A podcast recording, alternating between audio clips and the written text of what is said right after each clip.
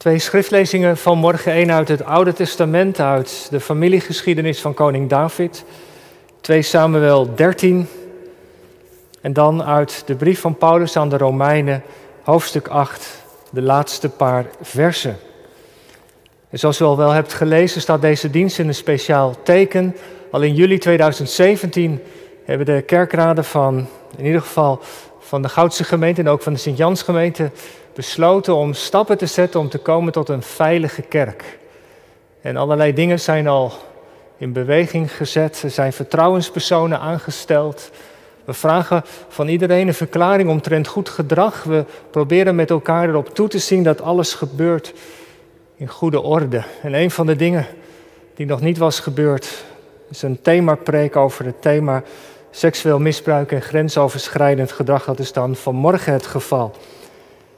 En we lezen uit het woord van God, uit de familiegeschiedenis van koning David, 2 Samuel 13, vers 1 tot en met 22.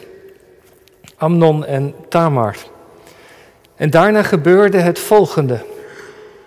Absalom, de zoon van David, had een knappe zuster, haar naam was Tamar. En Amnon, de zoon van David, kreeg haar lief. En Amnon leed om zijn zuster Tamar tot hij er ziek van werd want zij was een maagd, zodat het in de ogen van Amnon moeilijk was haar iets aan te doen. Maar Amnon had een vriend van wie de naam Jonadab was, een zoon van Simea, een broer van David. Jonadab was een heel wijze man. Die zei tegen hem, waarom ben je er morgen na morgen zo ellendig aan toe, zoon van de koning? Zou je het mij niet vertellen? Toen zei Amnon tegen hem, ik heb Tamar, de zuster van mijn broer Absalom, lief. En Jonadab zei tegen hem: Ga op je slaapplaats liggen en houd je ziek. Als je vader dan komt om naar je te kijken, moet je tegen hem zeggen: Laat mijn zuster Tamar toch komen mijn brood te doen eten. Als zij voor mijn ogen eten klaarmaakt, zodat ik het kan zien, zal ik het uit haar hand eten. Amnon ging liggen en hield zich ziek. En toen de koning kwam om naar hem te kijken, zei Amnon tegen de koning: Laat mijn zuster Tamar toch komen en twee koeken voor mijn ogen klaarmaken, zodat ik die uit haar hand kan eten. En toen stuurde David een bode naar Tamar in het huis om te zeggen: Ga toch naar het huis van je broer Amnon, maak eten voor hem klaar. En Tamar ging naar het huis van haar broer Amnon terwijl hij daar lag. Zij nam deeg, kneedde het, maakte voor zijn ogen koeken en bakte de koeken. Daarop nam zij de pan en schudde die voor hem leeg, maar hij weigerde te eten. En Amnon zei, laat iedereen bij mij weggaan. En iedereen ging bij hem weg. En toen zei Amnon tegen Tamar, breng het eten in de kamer, zodat ik het uit je hand kan eten. En toen nam Tamar de koeken die zij gemaakt had, bracht ze bij haar broer Amnon in de kamer. En toen zij die bij hem bracht om te eten, greep hij haar. En zei tegen haar, kom, slaap met mij, mijn zuster. Maar ze zei tegen hem, nee, mijn broer, verkracht mij niet, want zoiets doet men niet in Israël. Doe deze schandelijke daad niet. Want ik, waar zou ik mijn schande brengen? En wat jou betreft, jij zou zijn als een van de dwazen in Israël. Wel nu, spreek toch met de koning, want hij zal mij aan jou niet onthouden. Maar hij wilde echter niet naar haar stem luisteren, en omdat hij sterker was dan zij, verkracht hij haar en sliep met haar. En daarna haatte Amnon haar met een hele diepe haat. Ja, de haat waarmee hij haar haatte was groter dan de liefde waarmee hij haar had liefgehad. En Amnon zei tegen haar, sta op, ga weg. Toen zei ze tegen hem, er zijn geen redenen om mij weg te sturen. Dit kwaad zou groter zijn dan het andere dat je mij aangedaan hebt. Maar hij wilde niet naar haar luisteren. En dan riep zijn knecht zijn bediende en zei, Stuur die vrouw toch bij me vandaan, naar buiten. En doe de deur achter haar op slot. Ze had een veelkleurig gewaad aan. Want dat droegen de dochters van de koning die nog maagd waren als bovenkleed. En zijn bediende bracht haar naar buiten, deed de deur achter haar op slot. En toen deed Tamar as op haar hoofd, scheurde het veelkleurig gewaad dat zij aan had, legde haar hand op haar hoofd en liep al schreeuwend weg. Haar broer Absalom zei tegen haar: Is je broertje Amnon bij je geweest? Nu dan, zus van mij, zwijg erover. Is je broer. Neem het niet al te zeer ter harte. En daarna woonde Tamar eenzaam in het huis van haar broer Absalom. En toen koning David al deze dingen hoorde, ontstak hij in hevige woede. Maar Absalom sprak niet met Amnon, geen kwaad en geen goed. Want Absalom haatte Amnon omdat hij zijn zuster Tamar verkracht had. Tot zover deze verdrietige geschiedenis uit familiegezin van koning David. En het gaat daarna nog meer mis, want dan is Absalom zo boos dat hij na twee jaar besluit Amnon te doden. We lezen nu uit het Nieuwe Testament een heel andere geschiedenis. Paulus spreekt over de waardezoon van David, over de Heer Jezus en dat niets ons van zijn liefde kan scheiden. En dan schrijft de apostel, wat zullen wij dan over deze dingen zeggen? Romeinen 8, vers 31. Al die dingen die er in je leven kunnen gebeuren. Als God voor ons is, wie zal tegen ons zijn?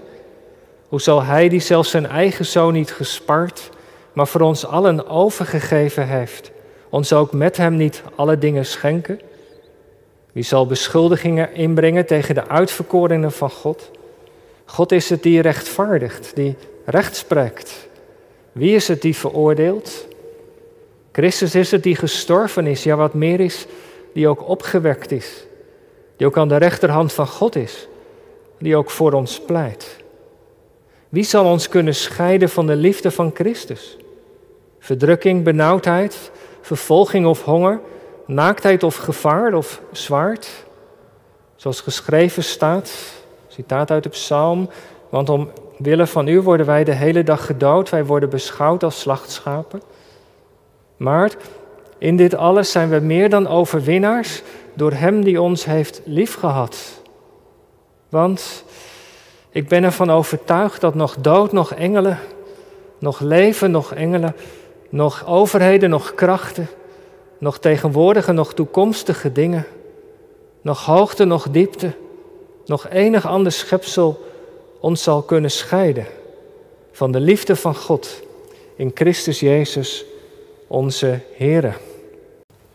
Leven met een geheim. Gemeente van de Jezus Christus. Jongens en meisjes, jongelui.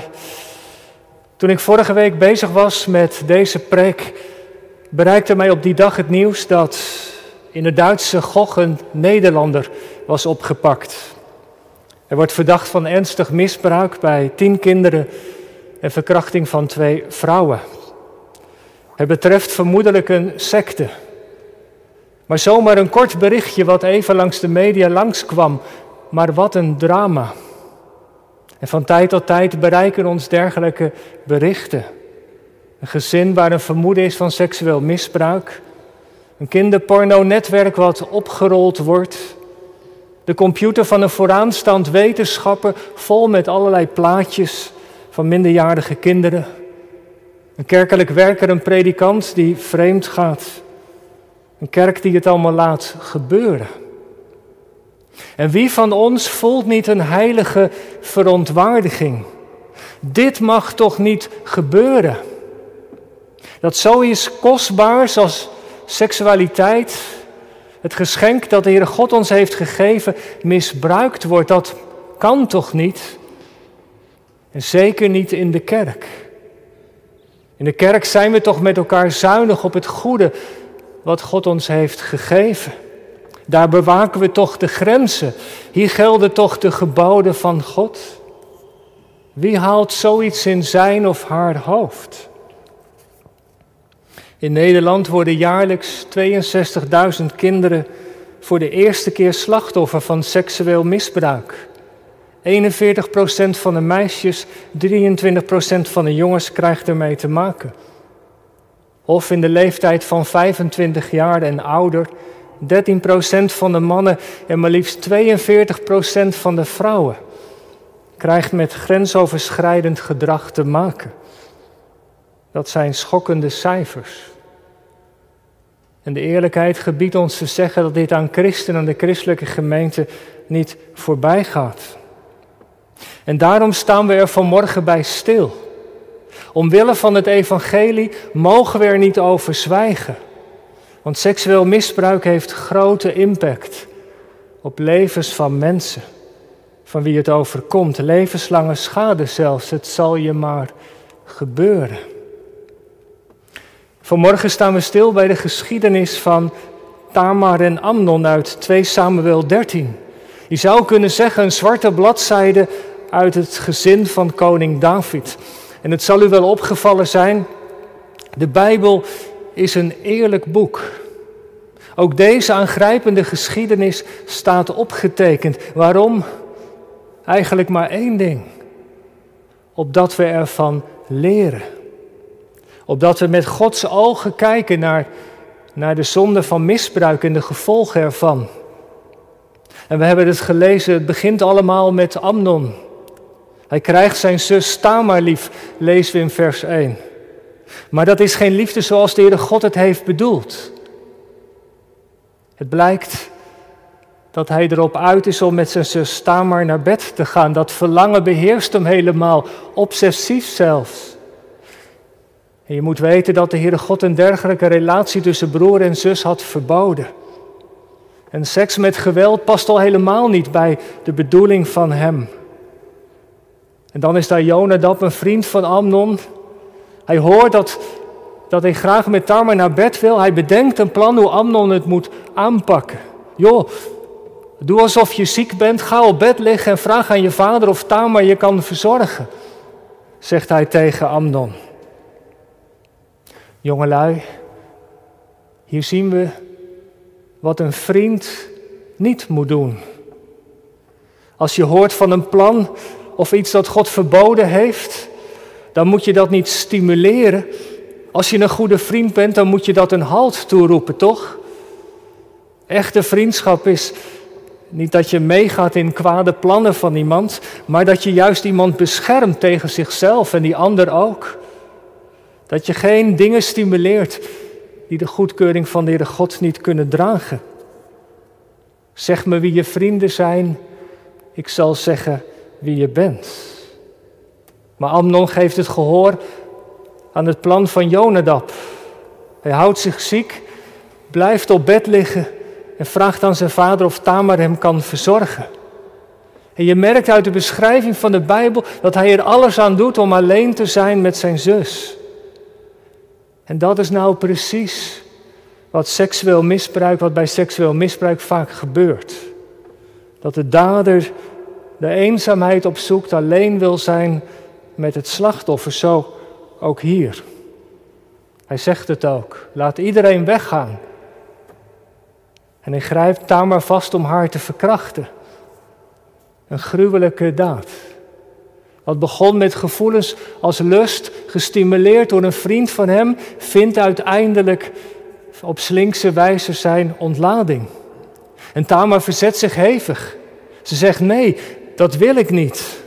Bovendien, ze naar haar luisteren, dit is een grote schande in Israël, zoiets doet men niet. Dat past niet hoe God wil dat we leven. Maar wat ze ook zegt, Amnon overroelt haar en met fysieke kracht gaat hij over haar grenzen heen en verkracht haar. En weet u, weet je, dat is zo tragisch. Het is een repeterende breuk in het geslacht van koning David. Want als je in de Bijbel zou terugbladeren, een paar hoofdstukken daarvoor, is daar die geschiedenis van David met Bathseba. Hij pleegt overspel met haar. En om zijn misdaad te, te verhullen, laat hij Uzziah, haar man, ombrengen aan het front. En dat is wat je vaak ziet gebeuren. Als in een gezin de deur wordt opengezet door overspel, misbruik, dan zie je vaak dat het doorgaat op generaties. Van de ene generatie op de andere. Wie komt er in het huis van David op voor de eer van God en zijn goede geboden? We spreken vandaag vaak over grensoverschrijdend gedrag. Op de werkvloer, op school, soms in het gezin. En dat kan heel veel verschillende vormen hebben. We zagen dat ook hier al in het Bijbelgedeelte dat we hebben gelezen. Het begint met bepaalde blikken in de ogen, Bepaalde opmerkingen die naar je gemaakt worden, insinuaties. Zoals een jonge slachtoffer mij eens vertelde. Wat tegen haar werd gezegd. Wat zie je er aantrekkelijk uit vandaag? Je lijkt mijn vrouw wel. Bij jou ben ik helemaal gelukkig. Wat als een gedachte of verkeerd verlangen begint, kan zomaar uitgroeien tot een daad. Soms heel geleidelijk en slinks, soms ook heel gewelddadig, zoals hier. De weerstand van Tamar wordt gebroken tegen haar wil. Wat een leed. Als je dat op je laat inwerken. Wat een leed wordt Tamar aangedaan. Weet u, haar naam betekent dadelpalm. Ze moet een mooie en fiere vrouw geweest zijn. En Amnon, zijn naam betekent de betrouwbare. Maar dat is hij niet. Hij handelt door en door slecht. En weet u wat ook zo aangrijpend is? We lezen dat in vers 15. Dat Amnon na zijn daad Tamar haat met een hele diepe haat. Na de verkrachting is er opeens een geweldige afkeer en ze moet weg uit zijn ogen. En je vraagt je af, hoe kan dat? Amnon, die moet niet Tamar haten, maar hij moet zijn eigen gedrag haten. Dat is door en door slecht geweest. Maar de Bijbel is zo fijntjes hierin. Want hier zien we wat vaak bij seksueel misbruik gebeurt. Dat de dader de schuld legt bij het slachtoffer. Zij verleidde mij. Ze was zo aantrekkelijk. En het moeilijke is dat die schuldvraag soms ook bij slachtoffers tussen hun oren gaat zitten. Het lag misschien wel aan mij. Maar nee, de fout ligt bij de dader. Amnon neemt hier geen verantwoordelijkheid voor wat hij doet. Hij schuift de schuld af op een ander. En weet u, dat is nou precies de essentie van zonde. Dat begon al in Genesis 3. Niet ik, maar, maar die vrouw die u mij gegeven heeft. Afwijzen van jezelf naar de ander. Nee, Amnon, jij hebt dit gedaan. Jij hebt tegen de Heere God gezondigd en tegen Tamar. Jij bent verantwoordelijk voor je gedrag. En in de verkrachting verliest Tamar haar onschuld. Ze is geen maagd meer. Heel haar toekomst valt in duigen. Ze scheurt haar kleren, ze doet as op haar hoofd en ze loopt al schreeuwend weg. Ze kan geen man meer krijgen, haar leven is geruineerd. Ze is van het leven afgesneden. Allemaal buiten haar schuld om haar toekomst ligt in duigen. Broeders en zusters, dit Bijbelgedeelte legt daar de vinger bij. De grote impact van seksueel misbruik, hoe levens erdoor worden gestempeld, van binnen kapot gemaakt, afgesneden van het leven. Dan komt er eenzaamheid je leven binnen. Je wordt een mens met een geheim. Je durft er niet over te praten. Er is geen luisterend oor. En ondertussen vreet het je van binnen op. En wie durf je nog te vertrouwen? En dan, dan is daar het advies van Absalom. Jozus, je kunt er maar beter over zwijgen. Het is tenslotte je broer. Zet je er maar overheen. Wat een advies. Wat een slecht advies.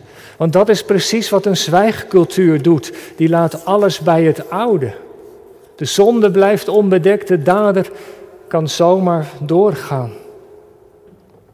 Daarom, lieve mensen, als het u of jou is overkomen, zwijg er niet over.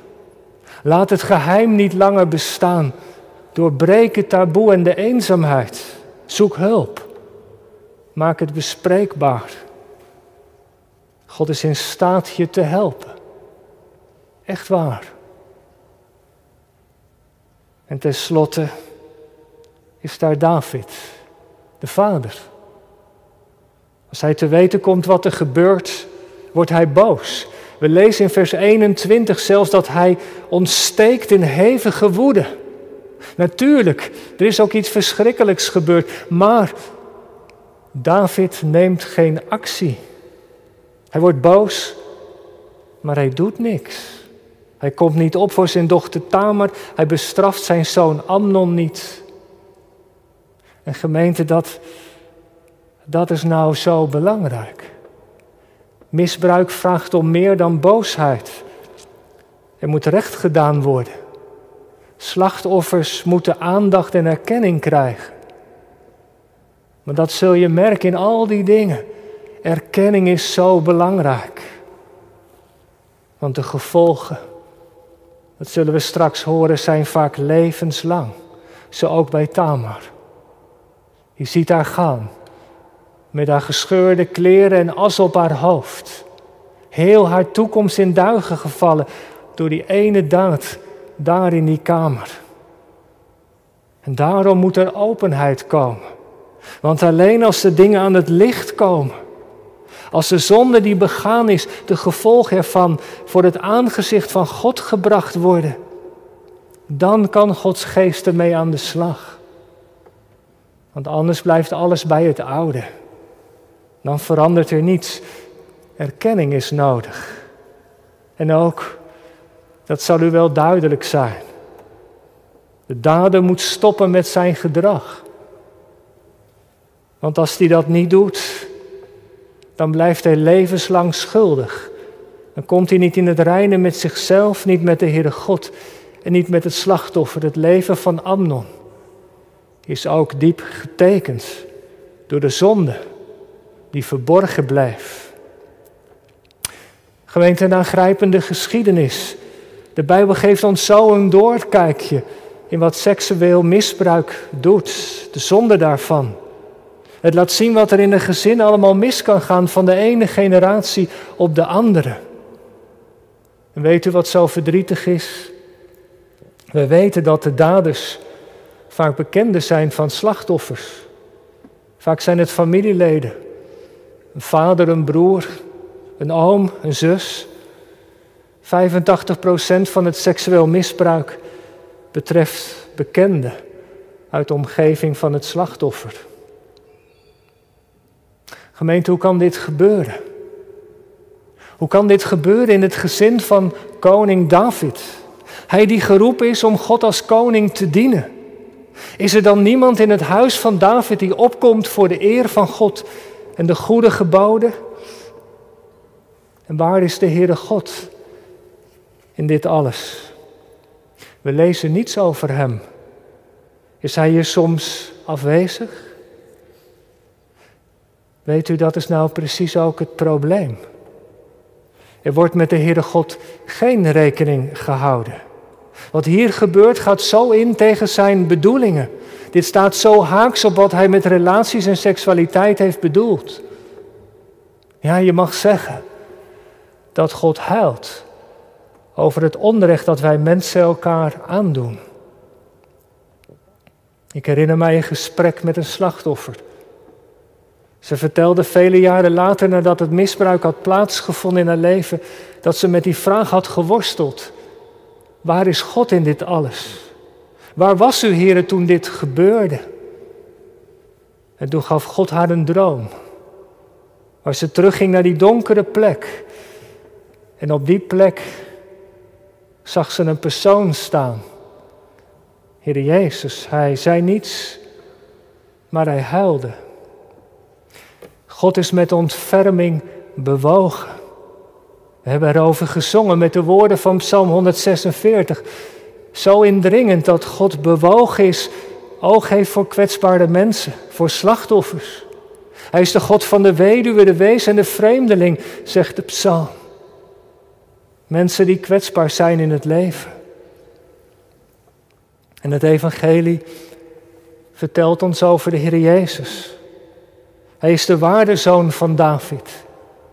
Hij is onze heelmeester, Gekomen om mensen wiens harten gebroken zijn, die alle moed verloren hebben, weer hoop te geven.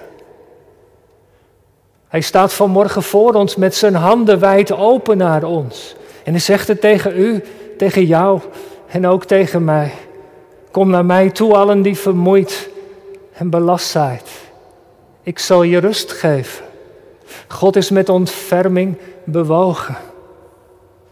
Maar God kan ook zwijgen in zijn toren.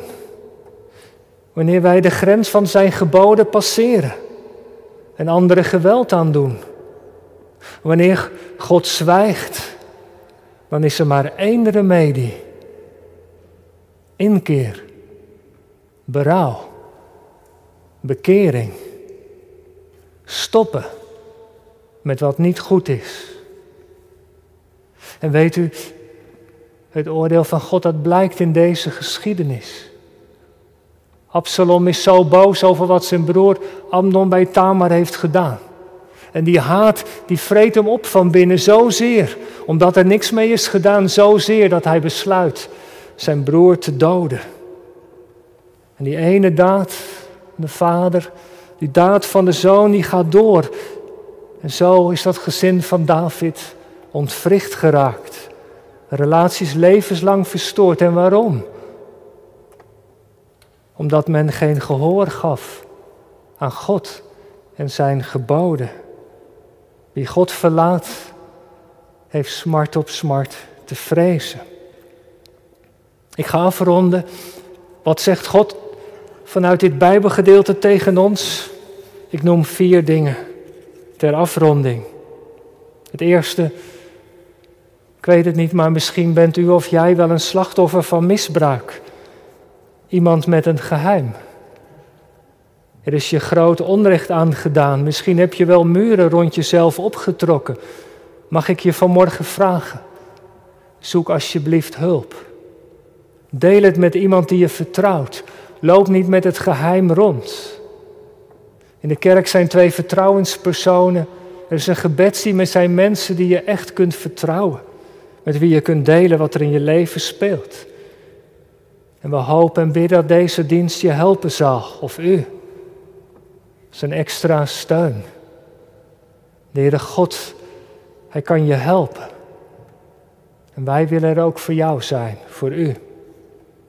En het tweede, deze geschiedenis spoort ons ook aan om de verkeerde verlangens die er in ons hart kunnen zijn niet te volgen. Om een goede vriend of vriendin voor de ander te zijn. Luister niet naar slechte adviezen, maar breng alles bij God. Heb de moed om het met de Heere God te bespreken. Wat ik nou zo verlang, is dat wel goed? Hij heeft recht op ons leven en hij weet raad met verkeerde gedachten die zomaar in je hoofd rondcirkelen. Hij is in staat om die cyclus te doorbreken. En ook, wees wijs. Laten we wijs zijn. Zoek niet de eenzaamheid op met mensen van een ander geslacht. Breng je niet in situaties waarin je jezelf niet meer in de hand hebt. En besef ook wat woorden kunnen doen. Gebaren, insinuaties. Bid de woorden van Psalm 19. Ik bid ze elke keer als ik de kansel op ga. Mogen de woorden van mijn mond en de overleggingen van mijn hart voor u welgevallig zijn. O God. Het derde. Gemeente, laten wij samen met elkaar oog hebben voor elkaar.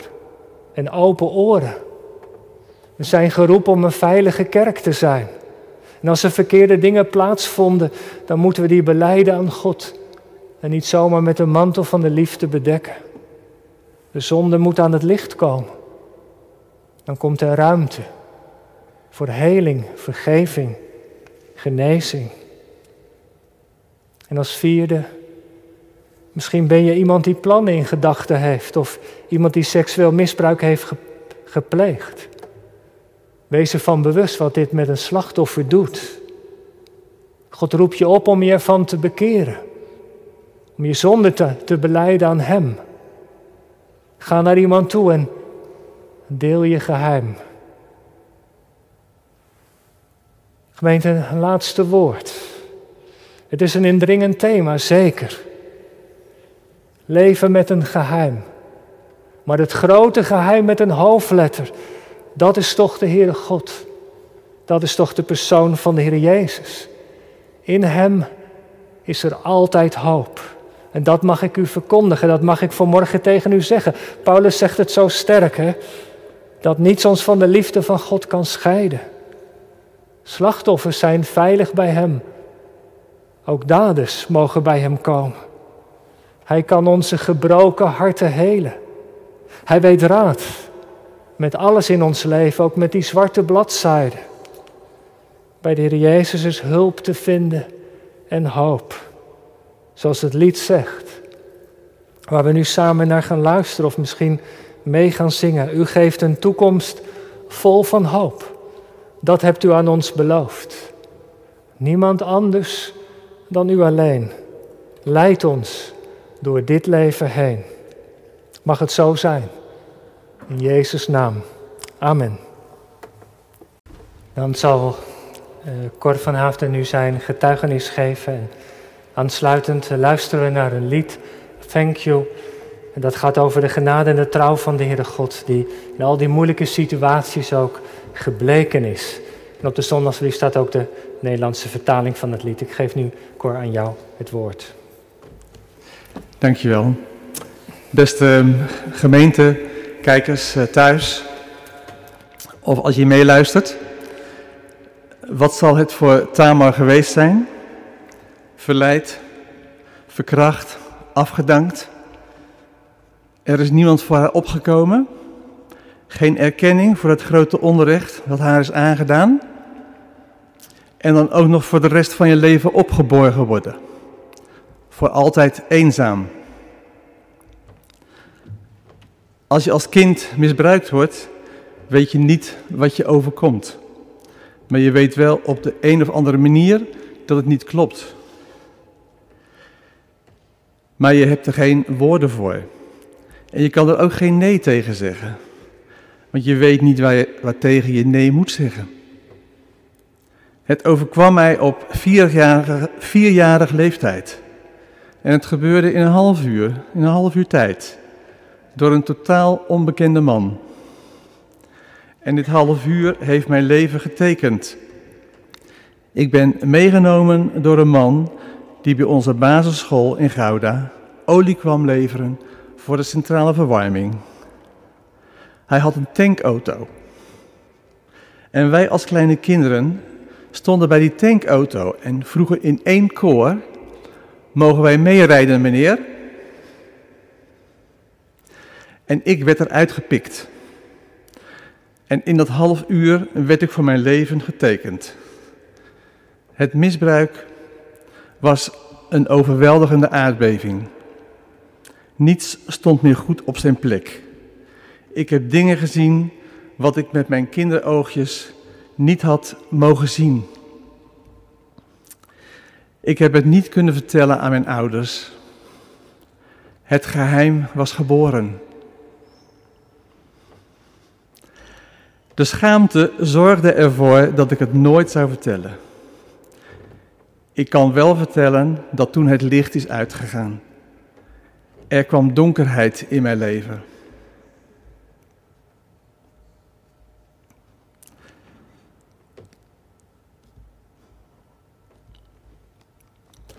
Mijn kinderjaren waren eenzaam voor mij, omdat er allerlei seksuele processen in mijn hoofd afspeelden waar ik geen raad mee wist.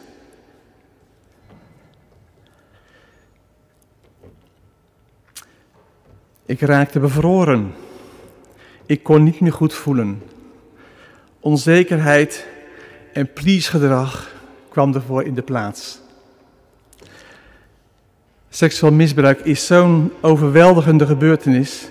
Het verandert het beeld van jezelf en de kijken en de kijk naar mensen.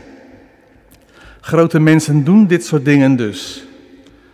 Mijn kinderjaren, mijn puberjaren waren ook jaren van niet goed in mijn vel zitten. Ik had moeite met mijn identiteit. Wat was ik? Wie was ik?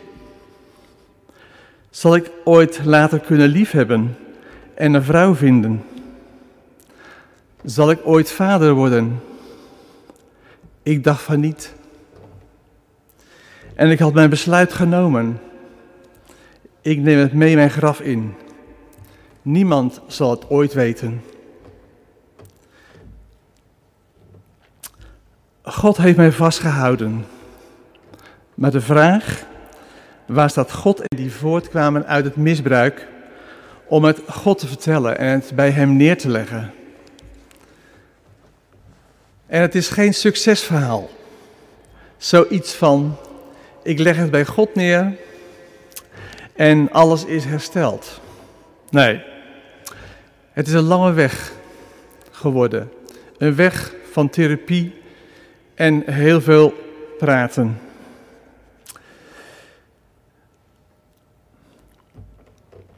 Maar op deze manier heb ik toch stukje bij beetje het misbruik kunnen loslaten. God heeft mij mensen op mijn pad gebracht en die mij wezen op Jezus. En Hij is de weg, de waarheid en het leven. En aan Hem mocht ik mij overgeven. God is liefde en liet mij zien dat Jezus mij wil vrijmaken van mijn angsten en schuldgevoelens. Ik mag rust vinden bij Jezus. Hij heeft gezegd: Kom tot mij, allen die vermoeid en belast zijn, en ik zal je rust geven. God heeft gezorgd voor mij en ik heb, ik heb gezocht naar de trooster, de Heilige Geest.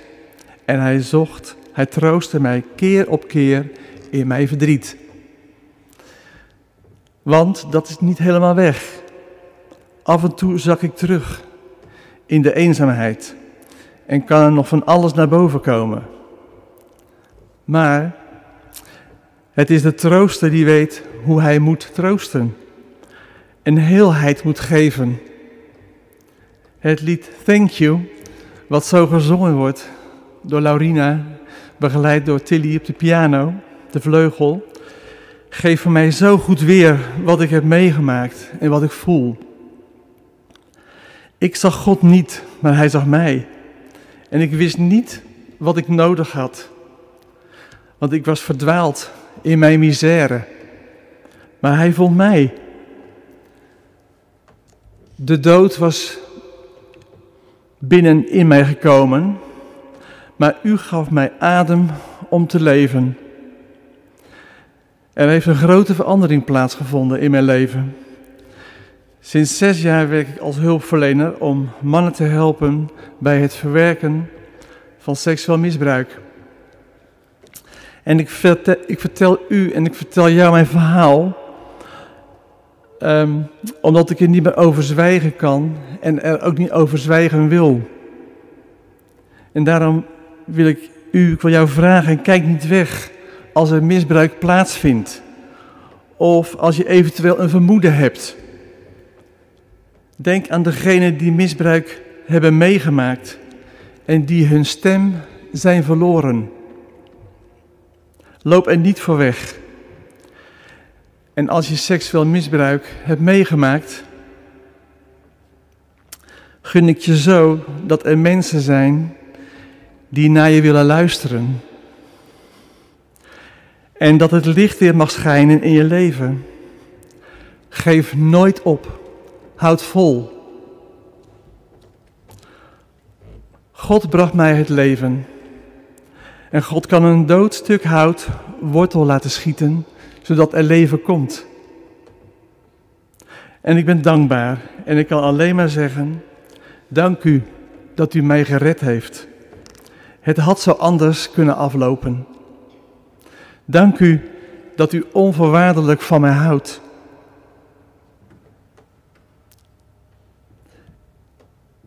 U stond daar met open armen en ik rende telkens weg.